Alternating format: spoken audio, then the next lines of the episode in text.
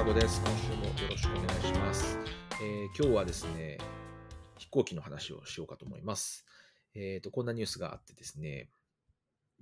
えー JAL が11月下旬に A350 線就航へ羽田ニューヨークに次世代機関機というニュースですね。えーと、JAL がですね、えー長距離の今後国際線に、まあ、大きな、えー機材としてですね、350、A350 をまあ投入します。A350 線ですね、を投入しますという準備を始めていますというニュースです。で、まあ、現行では今、えー、777ですね、ボーイングの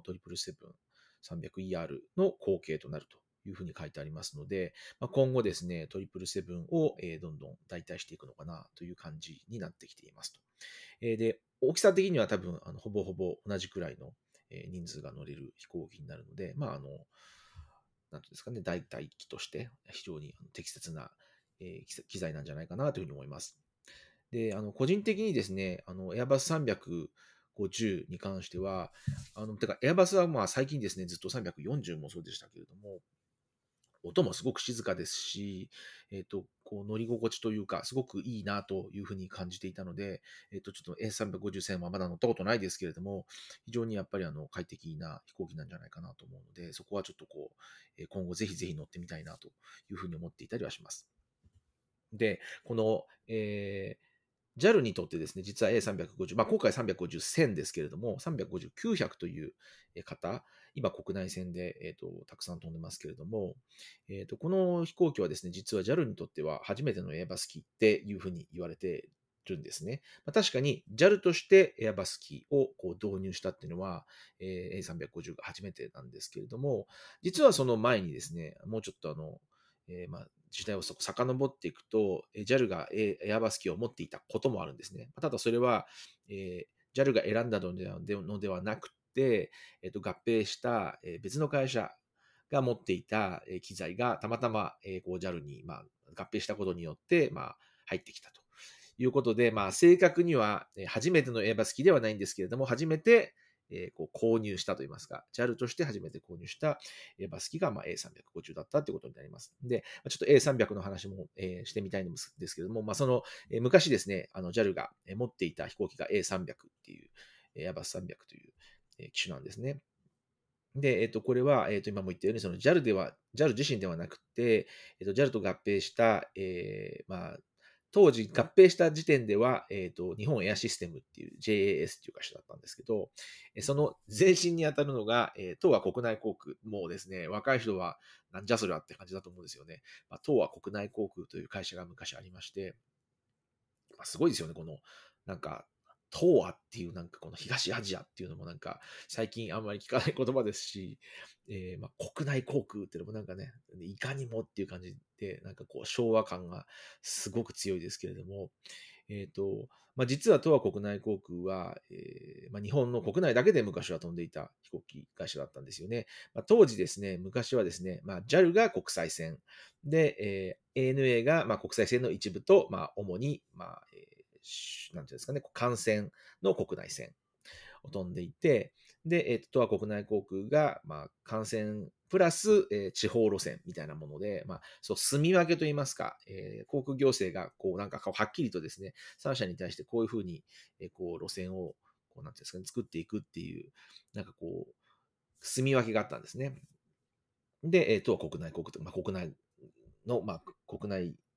だけ飛んでる会社っていう感じで存在していたんですね。で、えっ、と、その中でもですね、まあ、幹線ですよね。もちろん国内の幹線も一応飛んではいたので、そこに関してはやっぱりこう大きな飛行機が必要ということで、えー導入したのが、まあ、えー A300 という、えー大型機だったんですね。で、えっ、と、当時ですね、っていうか、実はこれあの TDA の今、えー写真を見せてるんですけれども、このレインボーカラーみたいなすごくあのカラフルなカラーなんですけど、これって実は、えっ、と、エアバスのですね、こう、なんていうんですかね、えーデモフライトみたいな、まあ、まずその A300 という飛行機を売るために、売り込みのためにですね、あの、まあその航空会社の塗装がついていない状態、そのエアバスの、塗装として、えーいろんなところにもちろん飛んでたと思うんですけど、その時に実はこの、えーこのなんですかね、レインボーカラーみたいなのを使ってたんですよ。で、TDA が300を導入したときに、そのままですね、実は Airbus が使っていたその塗装を、TDA の塗装として変えちゃったんですよ。TDA の塗装自体を変えちゃったんです。それまでどんなのだったかっていうと、こうですね、緑と赤のですね、かなりこう渋い感じの、今見てもやっぱりなんかこう、なんか今感がないというか昭和感がすごい漂う色使いですけれども、こんな感じでですね、えー、東国内航空の、えー、ものですね、えこんな感じのものが使われていまして、で、それを、えー、まあ、一気にですね、この、なんかこう、ちょっとこう、今っぽいと言いますか、まあ、これ今見るともうすでにちょっと古いですけれども、えー、かなりあの洗練された感じのデザインに変わったというのがちょうど、えこのエアバス機の導入の時だったんですね。で、エアバス機の導入自体がですね、実は、えっと、日本では初めてだったんですこれが。というかですね、今でこそ、えー、航空会社って、こう、ボーイングかエアバスかっていう、こう、感じで、もう世界二大巨頭みたいな感じになってるんですけど、当時はまだエアバスってそんなに実はメジャーじゃなかったんですよね。で、どっちかっていうと、えっ、ー、と、マグノネル・ダグラスっていう、まあ、例えば DC10 とか DC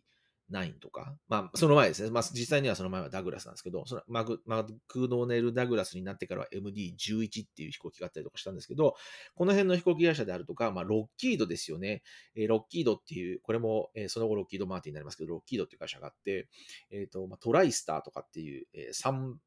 こう3つエンジンがついている飛行機とかがあって、まあ、トライスターって言われてたんですけど、えっ、と、これはですね、ANA が、まあ、当時の全日全日空ですよね。まあ、全日空が、えー、導入していて、まあ、それこそその全日空の、えー、大型機といえば、まあ、ロッキードのトライスターっていう時期が結構あったんですよね。で、まあ、これもですね、あの若い人は全く知らないし、聞いたこともないって感じだと思うんですけど、まあ、ロッキード事件というですね、こう、賄賂を、えー、が送られてですね、こう、日本の政界がこう揺るいだ、あの、事件がありまして、まあ、それ、そういうのもあってですね、ロッキード社ってこう、その後旅客機をほとんど作らなくなってしまったので、なんかもう今では聞いたことないし、見たこともないって感じだと思うんですけども、実際もうほとんどっていうか、もう多分私の知る限り飛んでないですし、なので、えーと、今でこそそのまあ MD、あとまあボーイング、まあ、エアバスって感じ、まあ、もう、もうでもほぼほぼボーイングとエアバスですよねっていう感じになってるんですけど、まあ、当時はですね、実はエアバスはまだまだ弱小だったので、日本の中ではもうほとんどボーイングの飛行機と、まあ、えー、まあ、当時のロッキードですよね、とかの飛行機しか飛んでなかった。まあ、あとは、まあ、そうですね。そんな感じ。で、えっ、ー、と、TDA に関しては、実はその、えー、エアバスと、まあ、MD、まあ、マグドネル・ダグラスの飛行機が飛んでいたっていうことで、ちょっとなんか日本の中でもユニークだったんですよね。ほとんどあとはボーイングとかだったので。なので、えー、そういう中でですね、えーまあ、TDA が A300 を買って、その後、えー、と JAL と,、まあえー、と合併して、まあ、JAL としてこれ、これ JAL の時の A300 の、え機体ですけれども、あのなんですかね、機材、塗装の、JAL と、JAL 塗装の、え機材ですけれども、という時代があったと。まあ、ただ、えーと、もちろんですね、あのそんなにあの JAL 全体として見たときには奇数はそんなに多くなかったですし、まあ、そういう意味では、えーこれをリプレイスすることなく、そのまま待機する形になってしまったっていう感じですね。で、え、ー、と、まあ、今度 A350 線という、えー、次世代大型機の、まあ、主力となるものが導入されるということで、まあ、今後本当にあの JAL はまあど、まあ、今までずっと本当にボーイング、ずっとボーイング、ボーイングって感じだったので、えー、ここでエアバスがバーンと入ってくるっていうのはですね、今後やっぱりちょっとこうどうなっていくのかなっていう、今後もっと他にもエアバスの期待を入れていくのかなっていう意味ではちょっと興味深いところだったりはします。あの、ま、個人的にはですね、大型機やっぱりすごく好きでっていうのもやっぱり、あの、なんていうんですかね、やっぱり機内の快適性も高いと思いますし、その広さですとか、え例えばビジネスクラスですとか、ファーストクラスの、えーなんですか、シートの部分で、こう、いろいろ遊びができるというか、やっぱり、あの、広いことによって、っていう意味では大きな飛行機ってやっぱり、こう、すごく興味があるので、まあ、A350 線がですね、もちろん今までの、えー、例えば昔で言うところの、えー、ジャンボですよね、747、ボーイング747型機とか、まあ、A380 とかと比べると、もちろん小さい飛行機ですけれども、まあ、今後ですね、これで、えー、もっと快適な飛行機の旅ができるようになったらいいなというふうに思います。まあ、個人的にはですね、やっぱりこうなんかボーイング747への思い入れがやっぱりすごく強くて、それこそ私が学生時代とかで、えー、よくああの安い飛行機といいますか、安い航空券でいろんなところに行っていた時期って、なんかやっぱりジャンボに乗ってたっていうイメージがすごく強いですよね。で、その後、えー、私はまあブリティッシュアウェイズで働いていた時期があるので、でその時期は出張でまああのロンドンに、えー、結構飛んでいたりもしましたが、その時もですね、えーと、ダブルデイリーでですね、えー、成田、ヒースローを、えーまあ、ジャンボで飛んでましたから、まあ、そういう意味では出張の時も、えー、747でかせていただきましたし、えー、と私のお気にお気に入りの席は、えー、と2階の、え、一番後ろのビジネスクラスの席が一番気に入っていたので、え、そこを頻繁に使っていたりもしたので、やっぱりあの飛行機のなんていうんですかに乗って、あの2階に上がっていく感じっていうのがちょっと特別感がすごくやっぱりありましたし、なんかこう、えー、ちょっとこうなんていうんですかね、そんなに広くない中で、あの、こじんまりとしたあの中で、えー、静かなキャビンという感じで、えー、それもすごく、あの自分の中ではイメージとしてはすごく良かったので、まあ、あの、もうね、あの、2階席がある飛行機って今や、えー、まあ、まあ、747か A380 しかない。まあ、A380 はね、2階席、全2階席ですから広いんで、まあ、ちょっとなんか747とは随分雰囲気も違いますけれども、まあ、ただなんかそういう2階席があるっていうのはすごいなんか特別感が自分はあったなというふうに感じたりはします。はい。えー、で、747はですね、まあ本当、日本ではですね、もうあの、今2014年かな？に日本の空からいなくなってしまったので、まあ、にあの日本の会社からはすべ、て待機してしまったので、えーまあ、日本の会社としては持ってないわけですけれども、まあ、もちろん他のね、あの国のあの飛行機で飛んでいるものもあって、例えばまあ逆に新しくですね、747-8っていうえ、飛行機、一応開発開発はされて、えーとまあ、ルフトハンザですとか、いくつかの会社が買ってたりとかはしたんですけど、まあ、やっぱりなんか、えーね、時代の波には逆らえないといいますか、えー、小型というか、まあ、中型ですかね、まあ、まあ、トリプルセブン大きいですけれども、トリプルセブンですとか、A350 とか、あの、まあ、ジャンボ時代と比べると、やっぱりなんかこう小さい飛行機で、えー、まあ、まあ、なんていうんですかね、直行便であったりとか、えー便数自体を増やすことによって、まあ、便利にしていくっていう風に変わってきたっていうのはちょっとまあ寂しいかなというのは思います。逆にですね、あのエミレッツですとか、えっ、ー、とあの辺の中東の会社ですよね、エティハドとか、まあ、あとトルコ航空はまあちょっと A380 は持ってないからちょっと違いますけれども、えっ、ー、とエティハドですとか、えー、エミレッツみたいな会社はその大きな、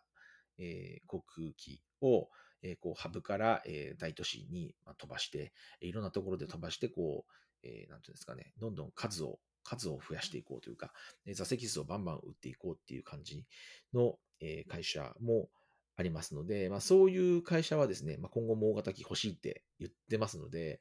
まあ、とはいえですね、それがこう主流ではないので、まあ、今後、そうやっぱりね、あの航空機の開発にはめちゃめちゃお金がかかりますから、えそういったニーズ、まあ、ニッチなニーズを、えどれくらいこう、ね、あの聞いて、今後開発してくれるのかっていうのは、まあ、なかなかあの疑問なところはありますけれども、まあ、ただあの、私と個人としてはね、大きな飛行機がすごく好きなので、えー、そういったところにもですね、今後もぜひぜひ、あの、あの開発していっていただきたいなというふうには思っています。